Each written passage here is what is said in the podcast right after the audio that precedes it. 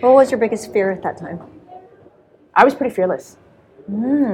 I don't know that I had any fears. I, my probably my biggest fear was uh, being unhappy, being complacent, not living the life that I really needed to live. I had a lifelong dream.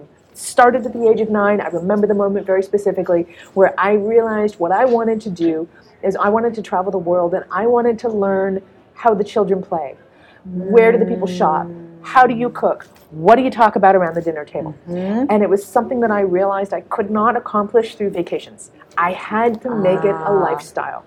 Once I knew I had to do that, mm-hmm. I had the courage to make the counterintuitive changes in my life to make that happen. Fire! Fire. Yes, welcome to another episode of Everyday Badassery. I'm your host, Christine Lozada, and in this episode, if you're watching, we are traveling at actually at TBEX, the Travel Bloggers Exchange, a travel conference in Tri Cities, Washington. And today I'm chatting with someone I've been fangirling for a long time. I've been meaning to meet Miss Nora Dunn, the professional hobo. She is a badass, crazy traveler, crazy in the best way possible. But this podcast is meant to inspire you to be just 1% more badass today than you were yesterday. I would love for you to journal along with us. Download your free journal, info in the show notes below. Let's introduce Nora. What's your intro? Who are you? I am Nora Dunn. I'm otherwise known as the professional hobo. and I love it when people react that way because I totally named myself the professional hobo to make fun of myself. I started traveling full time. I've heard it a million times. It's still funny to me every It single is. time. It's I love it. Yeah. And it's that's totally what I did it to make fun of myself because what's the first question that people ask you when they meet you? where are you from? What do you do? Oh, what do you do? I, mine's always like, where are you based out of? Oh, I Oh, guess, but you're- it's you're talking to travelers, I'm right? talking to travelers. Yeah. But if you meet Joe down the street, yeah, you're right. What do you do? they're going to try to, to understand who you are and thus categorize you by virtue of what you do for a living. Because, of course, what we do for a living is half of our waking life. Yeah. So obviously there was some intention that we put into that, right? So I just sold everything that I owned. I Yeah. started traveling. I didn't know what I was going to do yet. Travel blogging was not a thing. I was sort of thinking about developing a career as a freelance writer, but I hadn't quite made the location independent connection in my head yet. Yeah. I go to a Rotary meeting, and because I'm a Rotarian, Mm-hmm. and these people are all like businessy people, and they're like, "So, oh, you know, nice to meet you, Nora. What do you do?" And I'm like, mm, "I'm homeless, but I want to make it look good." So I call myself a professional hobo, Yeah. and I did it to get a laugh, Mhm. and it stuck. And you do a good job of that. What led to your travel? Ha! Burnout.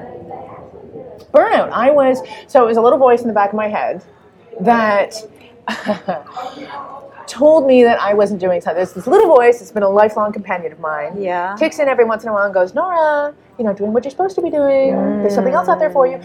And throughout my career, that led to a career change each time, right? And then by the time I hit 30, I was running a finance. oh, I like you. I was running a financial planning practice. I'd achieved what society would define as success. I know this. Okay. Right? Yeah. Mm-hmm. And then that voice kicked in again. Mm. And I was like, no, I have put years of blood, sweat, and tears into this practice. I am not going to take another detour. So I filled my life with all the things that I hoped would make the voice quiet. Yeah. I became a Toastmaster. I joined Rotary. I got back into professional acting, singing, and dancing. I was in DreamWorks movie pictures. I was doing commercials. I was doing theater. And that led to the burnout. You know in your heart you weren't doing the right thing, yet you Right. put so much work into it, Right? kept going at it. So I got in two car accidents in one week. And I had a friend who said, Oh, Nora, the universe is trying to tell you something. Yeah, wow. And I was like, What? That I shouldn't drive in winter? Get out of my way. I got somewhere I need to be. Um, and it was just a series again, you know, then I got sick, then I got sicker, then I got, Yeah. you know, bronchitis turned into walking pneumonia. And the only thing, so that my initial episodes of burnout Yeah. that taught me now how to see what's coming. Mhm. If I am physically flattened, Yeah. then I have to listen to the voice. okay, fast forward. what would Nora right now say to that Nora back then? That's a really good question. Or Um, you just punch her in the face. Get out of my way. or get out of your own way, actually, is probably a good thing to say. Um, well, you know what? I took a leap. And I did, I should, you know, like, I counterintuitively sold everything that I owned, including this practice. Yeah. I was in a position where all I had to do for the rest of my life and career was work less and less and make more and more. That's fire. Right? That's badass right there. But I sold it all. okay. Uh, and it was counterintuitive, but it worked out. Okay. So perhaps my 30 year old self needed some insurance, uh, Yeah. assurance. So if she needed some assurance, I could say it's going to be okay. I want to pause here for just a minute because I want you to ask yourself the same question. I want you to think about a time in your life where you're about to do a crazy thing or you're about to make a big jump and bring yourself back to that moment where you felt fear or you felt that hesitation. And now, you now, with 2020 hindsight, what would you tell yourself back then? And I love to ask people this question because the majority of the time, the answer is something along the lines of, oh, just do it. Or like, you totally got this. Or, wow, I was really afraid of things I shouldn't have been afraid of. And every time I'm in this place where I'm about to make a jump or make a hard decision or whatever it is, I fast forward to the Christine way later, five years, 10 years, 20 years later. And what would that person be saying to me right in that moment? And that's the assurance I often give myself to do the damn thing. So, questions like that are available in the Badassery Journal free download. Make sure you check that and grab it in the show notes below. And I want to take a moment to thank today's sponsor, Rhino. Rhino is a social travel app that enables people to share and discover travel experiences through photos and videos. Personally, I have been sharing hundreds of my travel photos, videos, and drone shots too in the app because I want to show others the way I travel and explore. To me, diversity in travel matters, and Rhino gets it. I love how Rhino is challenging the travel industry's one size fits all approach and provides a platform for us to share our unique experiences and break away from the dominant narrative. You can learn more about the app in the show notes below and find that download link as well. And by the way, uh, if you're watching this, I'm filming it from Portland. I'm at the World Domination Summit, but let's jump back to Washington and get back to Nora. All right, give me a little smattering of of the flavors of Nora traveling. All right. Um, like, where do I start? I've survived three natural disasters. I got three tropical diseases. Uh, I was robbed twice, including a con man that took my passport and a whole bunch of money.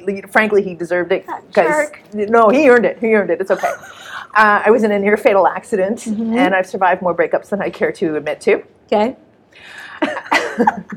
And I like to tell these stories not because I'm looking for a badge of honor, but because I often say that life's misadventures make for the best stories with a dose of hindsight. Oh hell yeah! Right? Yeah. But let's talk about the other side of the equation. So I saved over $100,000 getting free accommodation in my first 10 years on the road. Fire. Some of those experiences including included living in Australia and having a kangaroo fall in love with me and literally follow me around everywhere that I went. I would too. He slept on my doorstep like it was full on. There's a lot of stories I could tell about Bracken, but I'm not sure who your audience is. But yeah, he was he was ornery. Let's put it that way. Does that he kangaroo- loved me that in every sense still- of the word. Does he still call you? Does he still call you today? Is that so? I see your phone ringing. Um, what else, what crazy stuff did I do? I, I mean, I volunteered and trade for free accommodation, doing amazing things. I painted murals and trade for free accommodation. I designed marketing plans. I built goats. Give me That was hold on. weird. So hold, I'm still blown away by this whole hundred thousand and blah blah blah in accommodations. Give me an example of what it looks like when Nora the badass would go out there and be like, "I'm going to go get this free accommodation." or like, give me one example and like talk us through it. If I were to stand up right now and go execute on that, Okay, so if I were just to distill the badassery of the, is that a? Can we turn this into a verb? The badassery. oh, it already is a verb. All right, sweet. So It's also could- a noun and an adjective and everything. right? Yes, that's right, because I don't think assery is a verb. But anyway, if I were to embody the badassery of, the, mm-hmm. of the free accommodation, of frankly, of every amazing thing that I've ever done in my life, mm-hmm. none of it was anything I could plan. Ah, Every single part of this was stuff, they were opportunities that came to me, and I was open to see that it was an opportunity. That's cool. I was flexible enough to jump on it. Yeah. Like I apprenticed with a shaman in Peru for two years. Who does that? So you can't plan that, right? So all the when it comes to destinations from a travel perspective, my destinations always chose me. And they chose me in the form of a unique opportunity that sang to me. Whether it was a free accommodate like working exchange Yeah. or house sitting or staying with somebody or trying something new or meeting somebody who says hey come to this place and always there was this op- there was always always and i think you probably know what this is there's a little part of you that clicks Yeah. right? There's that what there's often a physiological rela- reaction that comes with it, right? Yep, Whether yep, it's the the stomach jumping or the heart flutter or the oh my god, or just even this the, the clunk center, right? Yeah. It's like I guess I'm doing this now, and most of it doesn't make sense. It's like I guess I'm selling my financial planning practice now. Yeah. This doesn't make sense, but it does here. I'm doing Hold it. on. How did you how did you learn to listen to that? In other words, many of us, including myself, Yep. have had amazing opportunities come my way or something that was singing to me. Yep. And I heard, I maybe noticed, but I didn't always listen. How did you learn to listen? I'm wondering if this was innate. Hmm. I mean, how did I learn to listen? Well, Were you always good at listening to those things? In Well, other no. words, I used to get callings all the time. Or Yeah. like I, oh, this is cool. I should go do that. Or like, oh, what an opportunity. But then when I would start rationally thinking about how that really didn't make any sense, I would it would immediately stop me from going and doing the thing. there you go. And later in life, it didn't matter what this says. Mm-hmm. Now it's simply, I wake up the next morning after, I don't know, oh, cool opportunity came. Do I want to do that? I don't know. I'll just go to sleep. And when I wake up the next morning and I ask my gart, my gart, my gut and my heart, oh, that's a new my word. My My new word. My gart. That's a new word. Oh, yeah. We're gonna do that. Definition gart, gut and heart. do I want to do that thing? Yeah. It will immediately tell me. And then I can just listen. And I turn this off and this is on. And then we do the thing. All right. So as you were talking, I guess my gart clicked in and said, "Nora, you've been a performer all of your life. I was practically born onto a stage." And I did not know this. I used to be a professional actor, singer, dancer. oh, shit. I had to quit you professional dancing at at like the age of 20 because I, I had a chronic hip injury. And at that stage of the game, that was one of these kind of pivotal moments in my life where I was like, oh, what am I going to do now? Because this is all I've ever really known and wanted to do. Um, I'll save that for another story. Get back to the GART. So every time I was about to step out on a stage, Mm-hmm.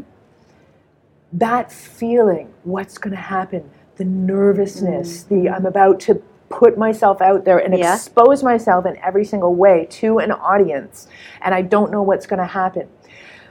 There's a lot of people who don't like that feeling. I like it. Yeah. And that's now my barometer. Because Ah, if something yeah. happens, right, where's that opportunity? Mhm. And then that opportunity comes, and then the GART happens Yeah. right? And I'm like, oh, there we go. I And I, like know that. the sign, and then I know to go with it. Fire. And those create the best adventures and the best memories of life. It doesn't happen when you're just laying in bed. I know, if only, right? I mean, it'd be kind of nice, it'd be a lot more comfortable. And it is time to get out of bed, my friends. I'm taking a quick pause to remind you about that journal, one of the questions that's in there. And I want you to just pause and ask yourself right now. Think about a time in which your brain, your thoughts, your mind was quieting your heart. And you knew in your gut it was the right choice. But when you started to think about it, like really think about it and rationalize it, it kind of got the best of you. And did you still or did you not make the decision?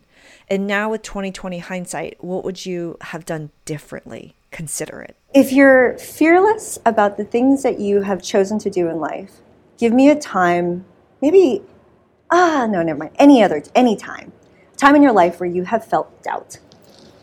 And how did you overcome that? Well, I feel doubt all the time. And uh, I guess there's, you know, it's funny because what's coming to me right now is what's the difference between doubt and fear? Do you have a, def- a, a difference in definition there? Or do you think they might be the same? And fear. Fear can be just being really scared of something. the majority of the time I'm doing anything when I'm traveling, I'm scared AF, but I do it anyway. I would say when you have both fear and doubt, that is really scary fear. When you need to do something and you're both scared of it and you're scared that you can't do it because you're doubting yourself, that's the worst kind of fear. And so I would say they can be combined together, but for me, they can also be separate. All right. See, I have to feel. I have this feeling that fear does not exist without doubt because you would not be scared if you didn't doubt your Ah, ability to get okay. through that experience. Fair. Well, but sometimes fear just comes from not knowing. Mm, okay, we're playing with the linguistics thing here. I like what I like where you're going with this. Okay, I like it. Because and I, and the reason I just kind of went down that road is because I like to think of myself as someone who conquers fears. Yeah. I have 300 skydives. I used to race motorcycles. I bungee jumped around the world. I do fear stuff. love If I'm scared, I lived I lived on boats in the Caribbean for three months, so not a night on land. Why? Because I have an ocean phobia. I'm like, let's try this out. Such a good reason for something, Right? That's why. So- that's why I dive with sharks today. I'm very afraid of sharks. Right? So I had the fear, but I, okay, so now I'm going to answer my own question. I didn't doubt my ability to get through it. Hmm. Whereas perhaps I do have other fears that I'm like, uh, so there's that maybe fear and doubt is the universal stopper. Mm-hmm. Whereas you can have fear and move through it, you can have doubt and move through it. Mm-hmm. But when they're together, it's a challenge. So when have I doubted myself? All kinds of times. Yeah. Right? There's been all kinds of times where I'm like, oh, is this really going to work out? Oh, did I make the right decision? Yeah. Oh, am I, you know, how is my life going to work out? There's, I mean, I doubt the future. I doubt the present. I doubt the career. I doubt the lifestyle. Yeah. I doubt uh, all the things. hmm But I think the trick is not letting it stop you, right? Not letting the doubt and the fear mount together to keep you from living your full potential. Fuck yeah.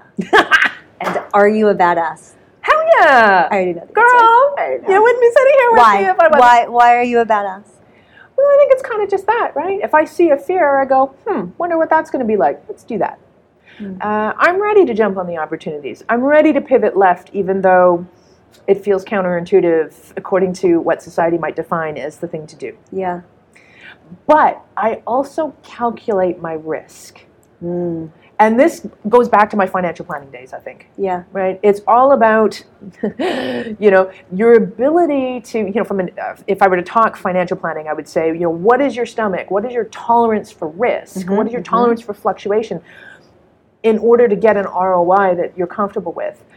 But there is always a line where then unnecessary risk does mm-hmm. not beget the same level of gains, right? So I look at it. So skydiving. People say to me, "Why would you jump out of a perfect, perfectly good airplane?" Yeah. I say, first of all, they're not perfectly good airplanes. You should see the planes. You're going to want to have a rig if you get into these planes. But then also, statistically speaking, I have a way greater chance of dying getting into a car accident on my way to the drop zone Yeah. than I do of jumping out of the airplane. That's the mm-hmm. calculation. The benefit that I get from doing the jump, being a part of the community, learning this thing that makes me amazingly, you know, happy and self-confident and like every time I jumped out of an airplane I saved my own life. That's empowerment. Mm-hmm. Right? But I calculated the risks. I won't do base jumping. Mm-hmm. Because base jumping is Oh, yeah. right? You know Yep, what this I is? understand. right? I'll jump out of an airplane because I have two parachutes and you know fifteen thousand feet to figure it out. Yep. But I won't do base jumping because for me, that's just a game of roulette, Yeah. and the calculation does not work out. Calculated risk. Fire. Yes. If you enjoyed today's podcast episode, please leave a review. It really does help to distribute this to more people. Check the show notes for your free journal download to find Nora and to find more info about today's sponsor, Rhino. Thank you for being here today. Go forth, be badass. We'll see you in the next one. Ciao.